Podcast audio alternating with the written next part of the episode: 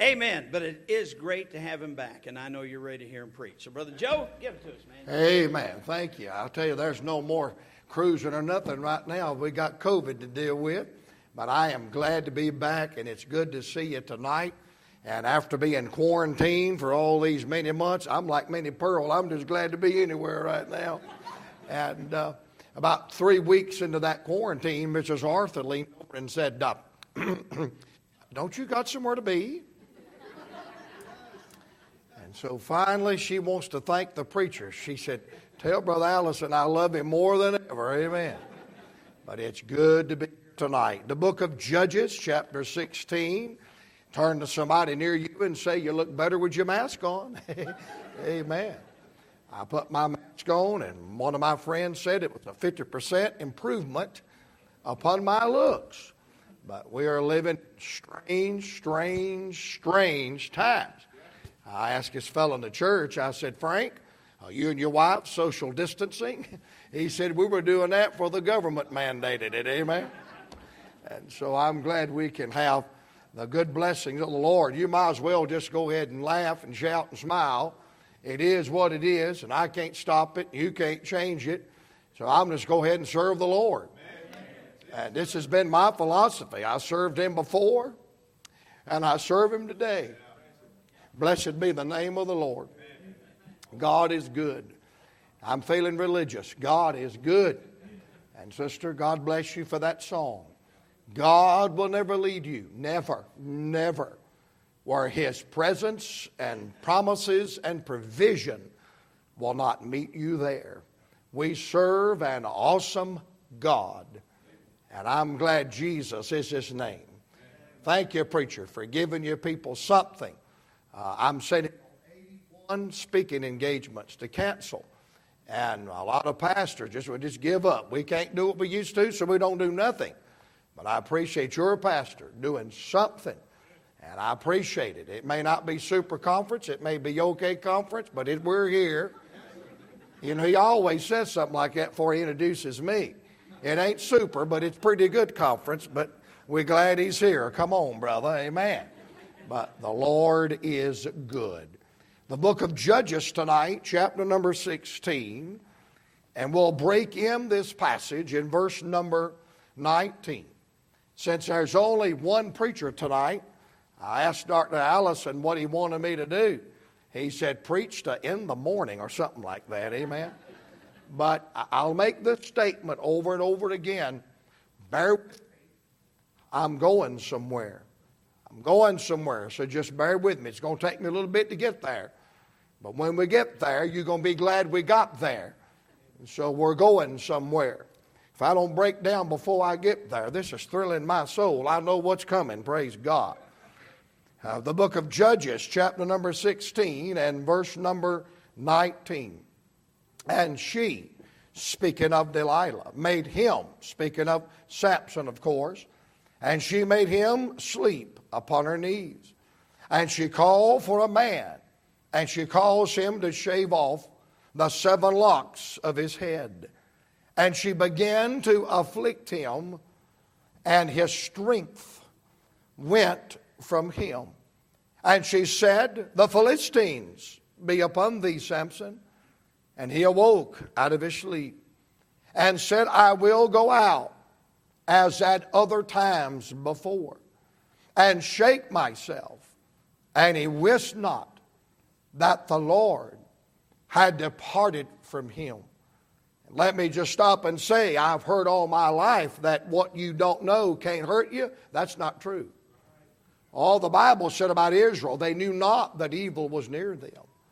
The Bible said they knew not until the flood came and took them all away. The Bible said he's coming in such an hour as you think not. And Samson knew not the Lord had departed from him. What you don't know can afflict you and he knew not the Lord had departed from him. But the Philistines took him and put out his eyes and brought him down to Gaza and bound him with fetters of brass. And he did grind in the prison house.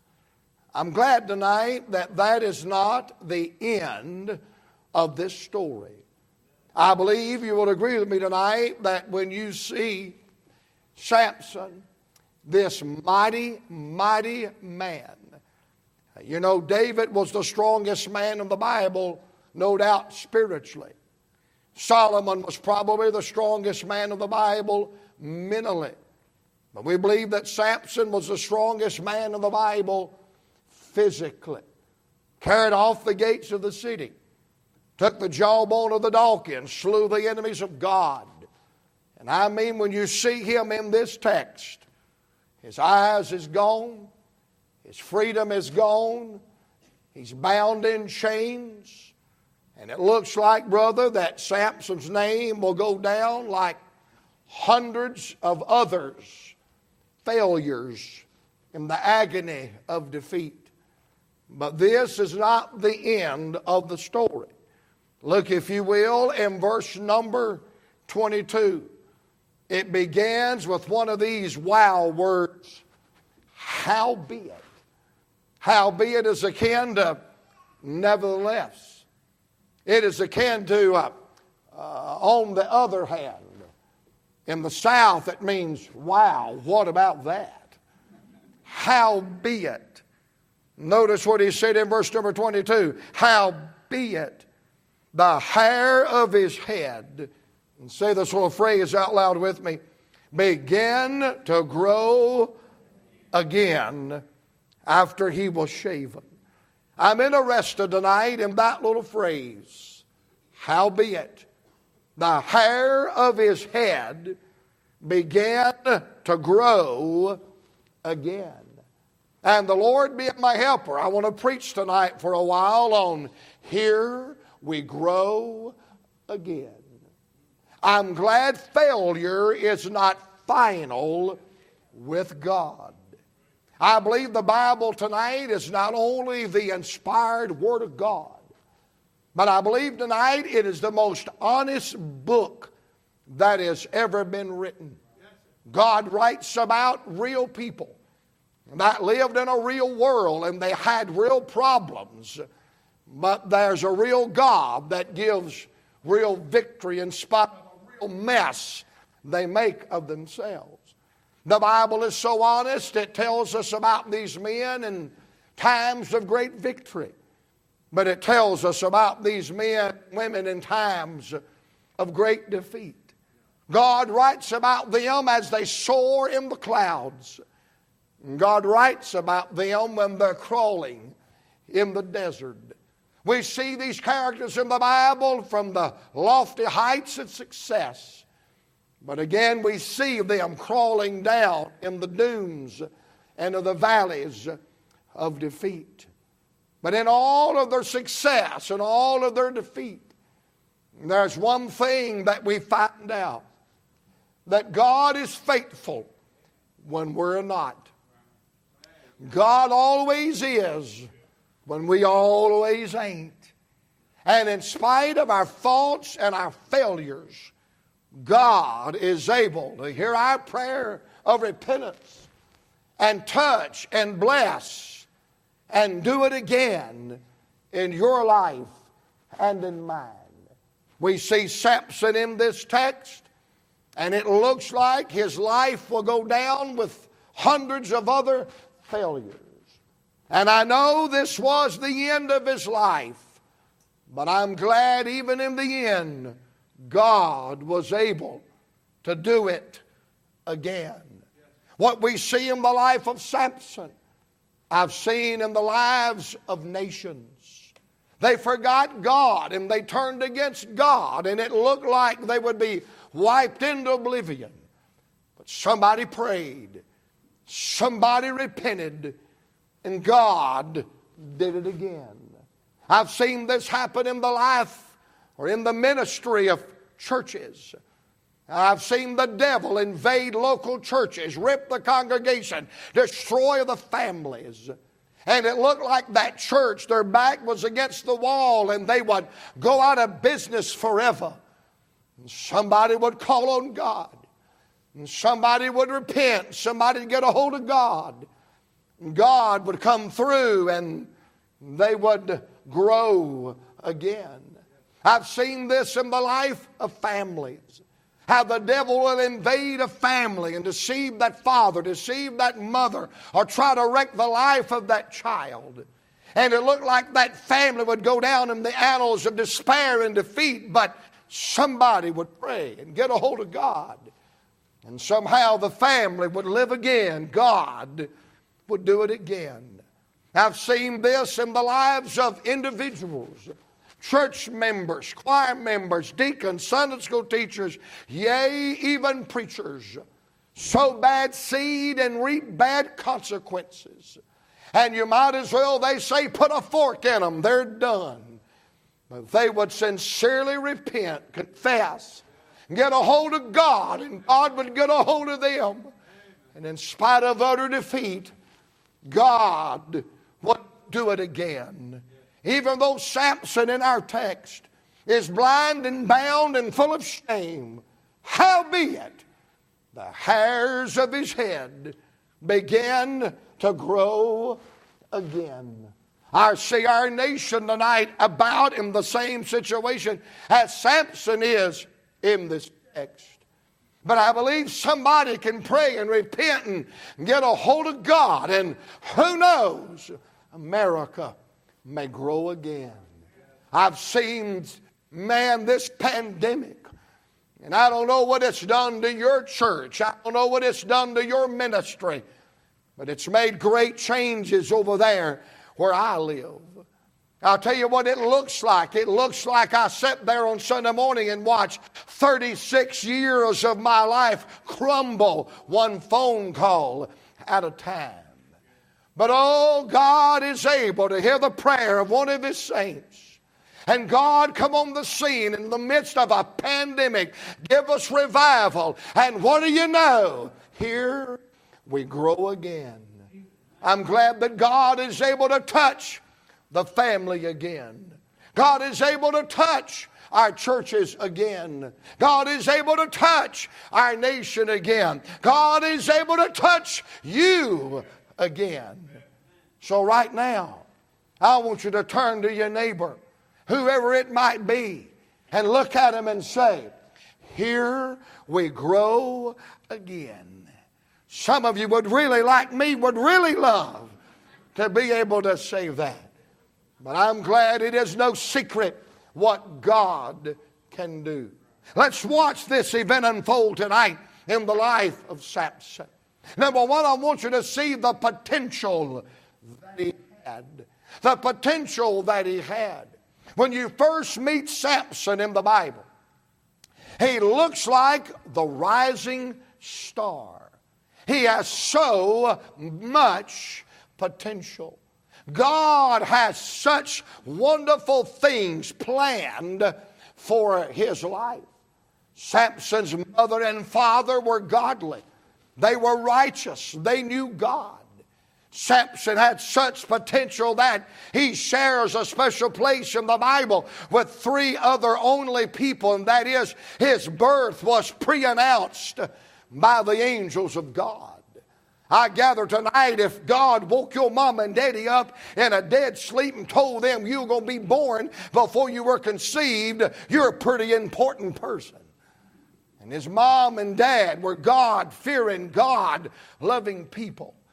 May I say to everybody listening tonight in person or in li- by live stream, if you have a mother and a father that loves God and knows God, you are a blessed individual. And you may be here tonight and you say, Well, Brother Joe, I didn't have a mother and a father that knew God. Well, you get right with God and give your children a mama and a daddy that knows God. What potential he had. The blessing of God was upon his life. The power of God was upon his life. God let him do what no other could do when the power of God would come upon him. It seems like he can do no wrong. Surely, if anybody will make it in the annals of history and fame and fortune, it'll be this young man by the name of Samson. He is so filled with potential. You know, we see this in the secular world all the time. Here is a young man that has uh, athletic ability. beyond his peers. He can run the fastest. He can jump the highest. He can catch the uncatchable. He may not be able to read or write, but he can catch them all and he will get a scholarship. He will get a free ride. And at 19 and 20 years old, sign a contract to do what he loves to do. And if he only plays one year, he'll get $10 million. I don't know where you come from, but $10 million. Wow. I felt like Barney and Andy about the gold truck going through Mayberry. I just want to wave at it when it goes by. Oh, that young man seemingly has got the world by the tail. ESPN brags about him. Everybody shouts his name. Everybody wants his number. Everybody wants his autograph. The world is his for the taking. But he has a problem. He can't keep his clothes on. He can't stay away from the bars. He can't stay away from alcohol and beer and wine and rot gut liquor and dope. And all of a sudden, he loses his mind. He loses his athletic ability. He loses his opportunity. And the young man that had it all, the young man that ESPN used to praise and adore, they say, put a fork in him. He's washed up. He blew. He wasted his potential. We see this in the political world. A young man born in a good family, wealthy. His mom and daddies gave him everything that he wanted. He's articulate. He has an education. He has an ability. He has an opportunity to really make the difference for common good in the lives of men and women and boys and girls. But he's got a problem. He's got demons of lust and passion and pride in his own life. And he flops the ball and he drops the ball and he ruins his life and he loses his influence uh, and he blows his God given potential. I see it in the ministry all the time. I see it in the church world more times than I want to see. God's on this young man. The power of the Lord is upon this man. The favor of God is upon him. Man, he can preach, he can administrate, he can sing, he's educated, he's talented, he's articulate. It looks like the future is going to be wonderful. He'll go down like a Tom Malone and a Lee Roberson and a Curtis Hutson, but he's got a problem. He can't keep his clothes on, he can't stay away from the money, he can't stay away from the beer and the wine and the and the pride and the lust and the passions of sin. And he wrecks his ministry and blows his potential and ruins his testimony. And he winds up an illustration in a preacher's story. Oh, God, help us to realize tonight the saddest loss in the world is the tragedy of a wasted life. He blew all of the potential that he had. The potential that he had. Number two, I want you to see the path that he took. Even though his mom and dad were godly, even though they had his best interest in mind. Oh, he was so filled with pride and arrogancy that he wanted to do like Elvis. I did it my way. But can I remind you there is a verse from the Bible that said, when men does right in their own eyes, not sometime, not a few times, but preacher every time, they do evil in the sight of the Lord. Oh, don't forget that verse that there's a way that seems right unto man, but the end thereof are the ways of death. And he was determined, he was determined to run his own life and call his own shots. He disobeyed God. He disregarded the advice of his parents. He placed himself in the path of sin and he played with sin and he played with fire and he played with life and he looked at it as a game and he took the path of disobedience and rebellion. And may I say to all of us tonight, the path of rebellion and disobedience leads to the same place wasted life and blown potential. The Christian life is really not that complicated. You say, How simple is the Christian life? And the songwriter got it right when it said, Trust and obey. Your pastor has met my son Joseph. We call him Bubba. All Southerners have a Bubba. Yankees have them too, but they call them Bubettes. But anyway, oh, Bubba. My son Joseph. I never dreamed when he was a little boy, he'd lead our congregational music, do all of our children's ministry, write the curriculum, make his mother and daddy proud. And I love my son. Your pastor will never, ever forget my son. Your pastor had his shoulder surgery one year right before super conference.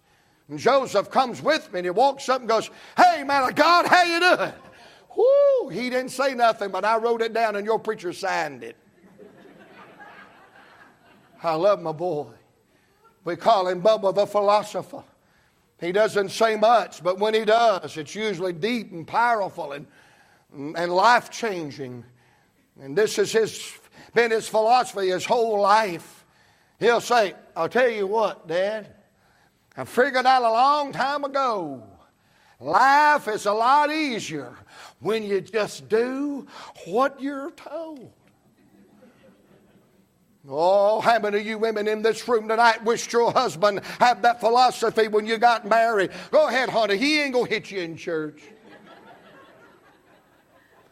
How many of you men here tonight wished you'd have married one of them old fashioned women, cooked biscuits and did what they were told to do? You say, Did you marry one like that? Or you're kidding? All them like that? Somebody else has got her. They're old or crooked or something. Say amen right there. Boy, can I just say the Christian life is really not that hard. Just do what God tells you to do. But he's hell bent to do it his own way. And he rebels and he disregards and he takes for granted the blessings of God. And his life seems to be spiraling out of course. He's headed for a life of blown potential because the path that he took. Number three tonight, the life of Samson, I want you to see the price that he paid. And can I say this tonight, young people? The price that Samson paid for his rebellion is the price we all must pay. It didn't end well, seemingly, in our text. You say, Brother Joe, what, what, what, it, what did it cost him? What, what price did he pay? Well, notice he, he lost his vision. They came and put out his eyes. He lost his vision. And can I remind you tonight, a church or a Christian, an individual with no goal and aspiration and, and no vision is no good tonight for God. And I appreciate your preacher tonight still having a vision for church and the spiritual things of God and, and ministry. Does not the Bible say, without a vision, the people perish? And he lost his vision. Number two, he lost his freedom. Man, he's trying to do his own life and run his own life, trying to free up from his Nazarite vow, free up from mom and daddy's rules, free up, man, live your own life. But the freedom and the liberty that he sought gave him nothing but bondage uh, and bondage uh, and more bondage. Uh, may I say tonight, Christian liberty is not living like you want to live. Christian liberty is living in the parameters of the will of God for your life and mine. We had a little fellow come to church one time. He had the worst attitude. Lord have mercy. He bopped up to me one service. He said, You won't be seeing me for a while. I didn't let him hear it, but I went, Thank God. He said, I'm tell you something, preach. I'm tired of the rules. I'm tired of being told what to do. I want to spread my wings. I'm going to do my own thing. I'm going to run my own life. I just went and joined the Marines.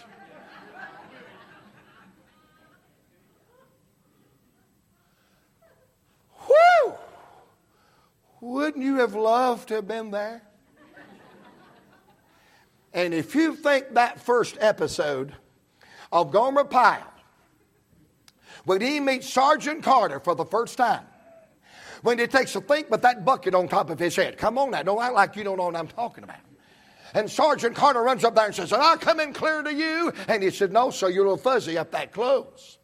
Boy, if you think that episode was something, how would you like to have been there the first day he met his drill instructor? I said, Son, more power to you is all I know to say.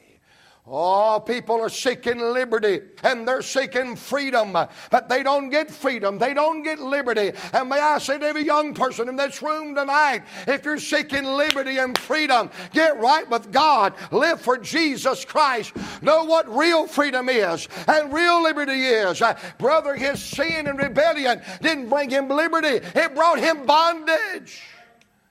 He lost his vision, he lost his freedom.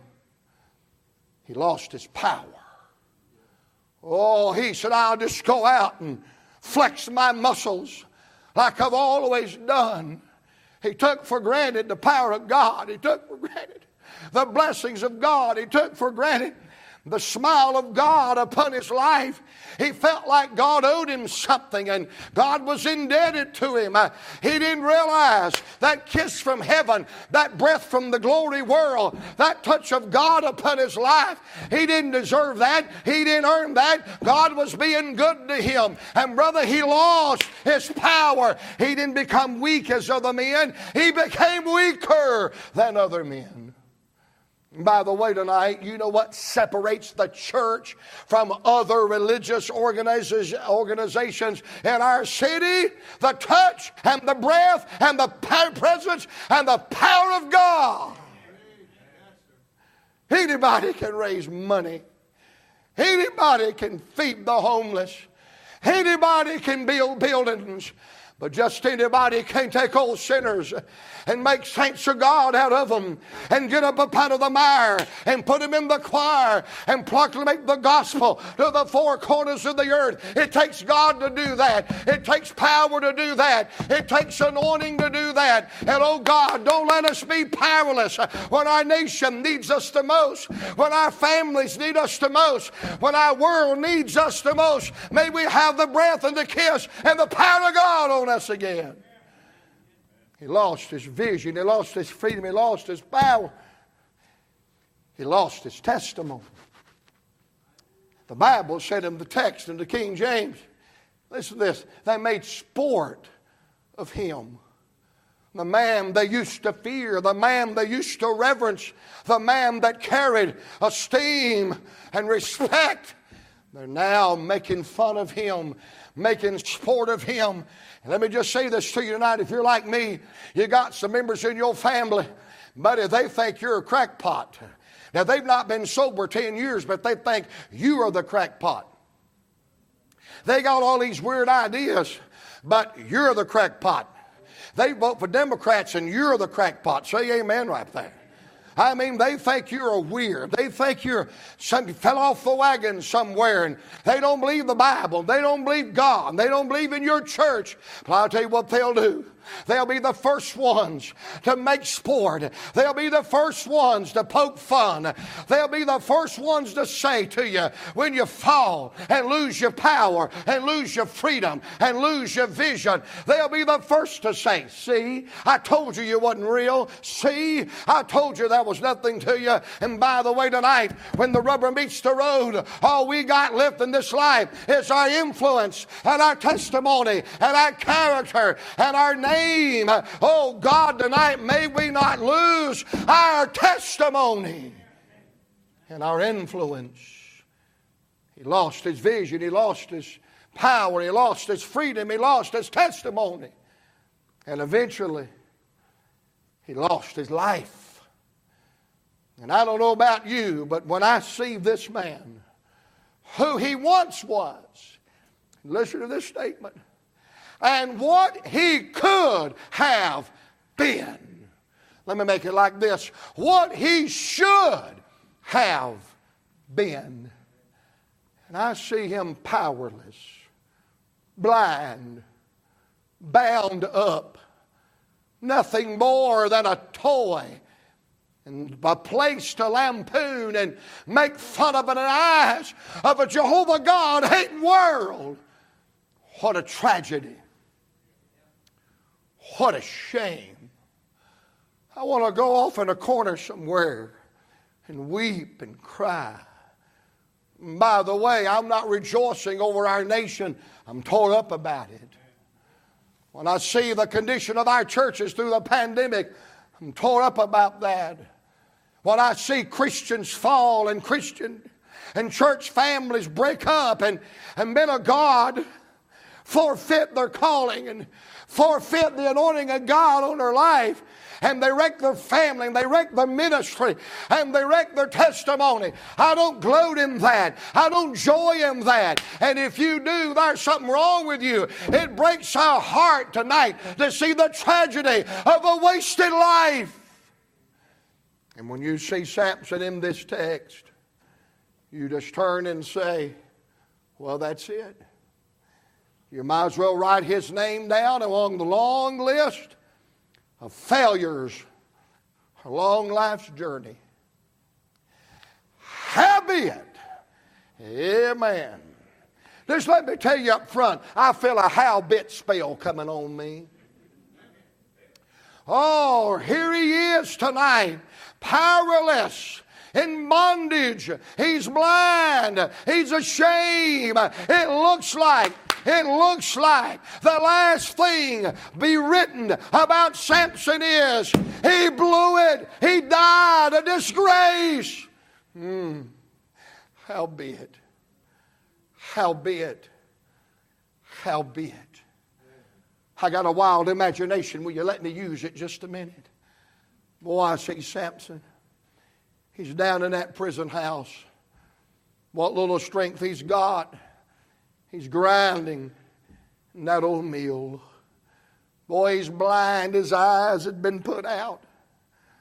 He's bound in fetters and chains. They're poking fun of him. He's the blunt end of all the jokes. What a tragic loss. What a tragic shame. And I believe Samson reaches up there to wipe the hot sweat off of his head and brow. Oh, and when he does, he goes, mmm, mm hmm.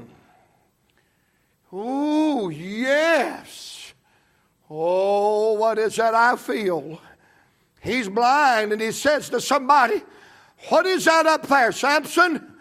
More Samson, you ain't gonna believe it, but it's a growing again. Oh, wish somebody could look at me tonight and say, Joe, your hair is coming back. One of my friends said to me the other day, he said, Brother Joe, your hair's growing back. I said, Really? He said, Yeah, way back. Oh, he said, Samson, your hair is growing back. And I can see big tears run out of Samson's eyes. And I believe that guy says, Wow, I've never seen anybody that excited over a new hairdo. And Samson says, You don't understand. It's more than my hair's growing back. It's more than my hair's growing back. Hope's growing back. God's coming back. The anointing's coming back. Restoration's coming back. Oh, I'm about to grow again. I'm about to be blessed again. I'm about to feel and experience the power of God on my life one more time. And as that power comes back, as God comes back, as the anointing comes back, as restoration and victory mm, and restoration come back. Call for Samson. They say, Bring him out here. We'll make a little sport with him. But they made a mistake. They set him between the pillars that held up that heathen church that they're worshiping a heathen God in, in a heathen manner. Oh, this little lad holding him by the chain. He said, Son, put me between the pillars and put my hands on the right one and on the left one. And I've seen the potential that he had. We've seen the path that he took. We see the price that he paid. But all number four, let's see the prayer that he prayed. What did he pray? He said what everybody needs to say Oh God, Oh God. Oh God. You said, What's so big about that? For the first time in his life, he realizes God is the source, God is the fountain, God is the secret. Oh, for the first time in his life, it's dawned on Samson, and he's going to admit it. He can't do it, and they can't do it, but God can do it. I've been saying this to our church since March the 10th. If what we've gone through in this country called Corona doesn't bring revival, what will? If this doesn't bring us to the end of ourself, what will? If this doesn't cause us to turn our eyes upon Jesus and realize we can't science our way out of this one, we can't buy our way out of this one, we sure can't politic our way out of this one. But I've got news for you tonight. There's a God bigger than COVID, there's a God bigger than Corona, there's a God bigger than the Democrats and the Republicans and Trump and Osama and Obama and your mama. There's a God bigger than all of our problems and bigger than all our fears years uh, and bigger than the pandemic and bigger than the bewilderment and bigger than the lockdowns uh, and bigger than the politicians and bigger than the preachers. Can I tell you what we need tonight? It's who we need tonight. We need God tonight. We need heaven tonight. We need the Lord tonight. Oh God. Oh Lord. Remember me. Strengthen me.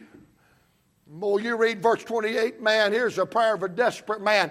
Oh God, only this once. You know what he's saying? One more time. Oh God, one more time. At the sunset of my life, at the sunset of this day, oh Lord, just one more time. Just one more time. Just one more time. You know what I've been praying lately, Pastor? Oh God, I know we're in the last of the last of the last of the last days. Brother, if you don't believe Jesus is coming, you're crippled too high for crutches. Son, if my daddy was alive, brother, he'd be turning cartwheels. The stuff he preached in the 70s, he said would take place in the last day. They thought he was crazy. They thought he lost his mind. And them amillennialists would say, Oh Lord, Brother JB, don't bring out the horses. Don't bring out the horses. I like what Brother Mays used to say. He said, I was uh, in North Carolina State University. I was in the wolf pack. And then the Lord saved me. And I got in the Lambs Club. But one of these days, days, I'm going to go higher than the Lambs Club. I'm going to get in the Saddle Club. Oh, that white horse uh, that rides in power and glory and victory. Hey, we're in the last days. Uh, this thing's about over. Bless God, the church is about to ship up and ship out and check out and check in. And I'm praying, oh God, in the closing hours of the sunshine of your grace, one more time, one more time, one more time. Do it again, Lord. Do it again, Lord. Do do it again, Lord. Save our nation. Revive our churches. Anoint our preachers. Reach the next generation. God, just one more time. And boy, God answered his prayer. I said, God, whoo, answered his prayer. You know the story. God came on him one more time. And in the end of his life that looked like defeat, he defeated more enemies in his death than he did in his life. You say, well, that still put a fork in him. He's dumb. The last thing the Bible says about him is in the last verse of this chapter it said, He judged Israel for 20 years. Wrong, wrong, wrong, wrong, wrong. Go to the New Testament. Hallelujah. The book of Hebrews the 11th chapter. Now, you Bible scholars tell me, what's Hebrews 11? That's Hall of Fame stuff, man. That's where the heroes are listed. I'm talking about Abraham. Yeah. Noah and Enoch. Yeah. Jacob. my best friend, Joseph. You'll get that in a minute. Oh, I, amen. I don't see Paul's name in there. I don't see Simon Peter's name in there. I don't see Matthew, Bartholomew, or Thomas. And I don't even see John the Baptist's name in there. But you know whose name is in there? You know whose name is in the Hall of Fame? You know the last thing we read about him in the Word of God? Samson. I mean, he's bumping shoulders with Abraham, Isaac, Jacob, Joseph, Moses and the prophets are mentioned by their office, but not by name. But right in the midst of those names of excellence and success is the little name of Samson. And when we read about him in our text, it looks like he's gone, he's done. His name will go down as a great failure. How be it, how be it, how be it. He grew again. I'm not minimizing his sin. I'm not excusing his rebellion. But I am saying tonight, when it looks like it's over, you put a fork in us, God's done, there is an howbeit. God can move again. And in spite of what it looks like, in spite of what it sounds like, in spite of what it feels like. Howbeit, howbeit, howbeit, it began to grow again. When that election went south the other night in Georgia, every heathen, every God hater, and every false prophet in Atlanta and by the way, if you claim to be a preacher and you think abortion and same sex marriage is okay, you are a false prophet. They kicked their heels up. And they said, Ah, oh, the Christians lost tonight. Yeah, them old right wingers, they, they lost tonight. They flaunted it in our face. I've got a dear friend of mine, and I love him. I don't agree with what he did. I love him. He went outside, took the flag down, and folded it up. He went to his church and took the flag down and folded it up and put it in a drawer and said, As far as I'm concerned, America's dead. It's over. And I, am not going to stick my head in the sand like an ostrich. I know we got some bad stuff headed our way. Howbeit. Howbeit. God said He would spare Sodom and Gomorrah. He could find ten. There's somebody in this country that can get a hold of God. And God get a hold of them. Who knows? How be it? We may see revival again in the land of the free and the home of the brave. I've seen this pandemic, what it's done to churches. And some little churches ain't made it. I bet I've got five or six phone calls since March of pastors just quit. They don't know what to say. They don't know what to do. They can't win. Their church gets mad if they wear a mask. He gets mad if they don't wear a mask. And this ain't coming if that's coming. Ah! But I just believe enough preachers and enough deacons, enough Sunday school teachers, enough choir members can get hold of God.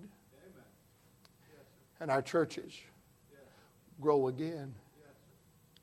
Pastor, I've not traveled as much. I've still traveled some, but used to I used to travel 110 dates a year, and the pandemic's worked on that, but I still get out right much.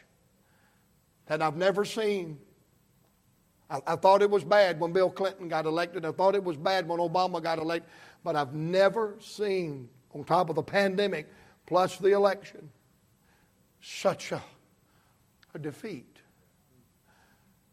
The air's gone. The smile is gone. It's just, I've never seen such defeat. My brother Joe just thought I'd stop by Madison tonight and say, uh, How be it? Howbeit, God is still on the throne. I'm about to encourage myself. Howbeit, the Bible is still true. Howbeit, the Holy Spirit is still real. Howbeit, if God be for us, who can be against us? Howbeit, I was a child of God before, and I'm a child of God beneath. Praise the Lord, I'll be a child of God beyond. It can grow again. America can grow again. The church can grow again. Your family can grow again. Your children can grow again. Your family can grow again. You can grow again. How be it? God is still on the throne. I was preaching back Christmas on the life of Christ. And I started out in the genealogies. I had to listen to Alexander Scourby over and over and over just to pronounce their names. And that was a few I would just get to and I go, ooh, I'd cough. I got to one passage and they thought I had corona on top of corona. But as I read that genealogy, I came across some names that by right they shouldn't be there. What's Rahab the harlot got any business doing in the lineage of my Lord?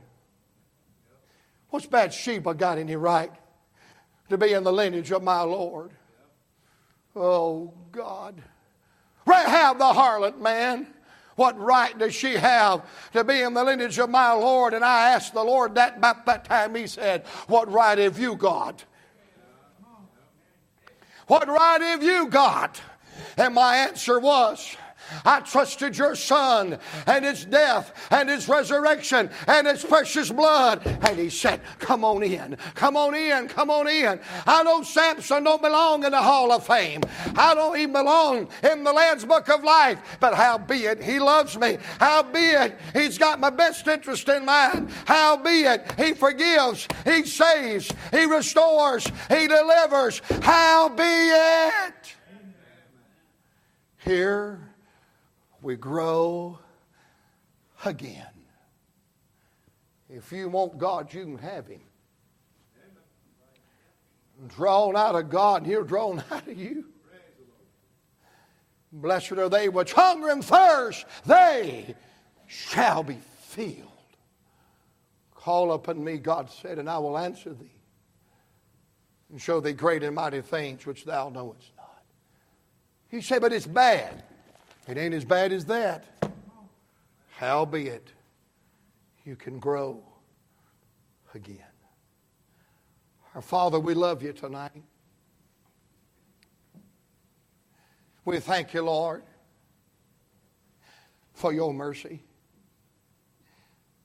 Lord, from the first day of this pandemic, all of us were caught by surprise.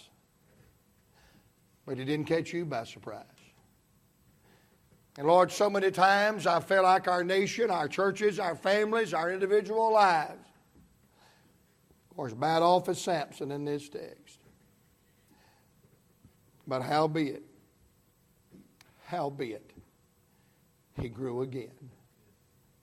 Lord, there's no boundaries, there's no borders, there is no limits to your mercy and your grace and your love and your forgiveness and your restoration. So, oh God, tonight, help our nation. Howbeit, our churches. Howbeit, our families, our lives. May we experience the how howbeit of God's divine restoration. We love you tonight. In Jesus' name. Pastor, I want you to come and give the invitation.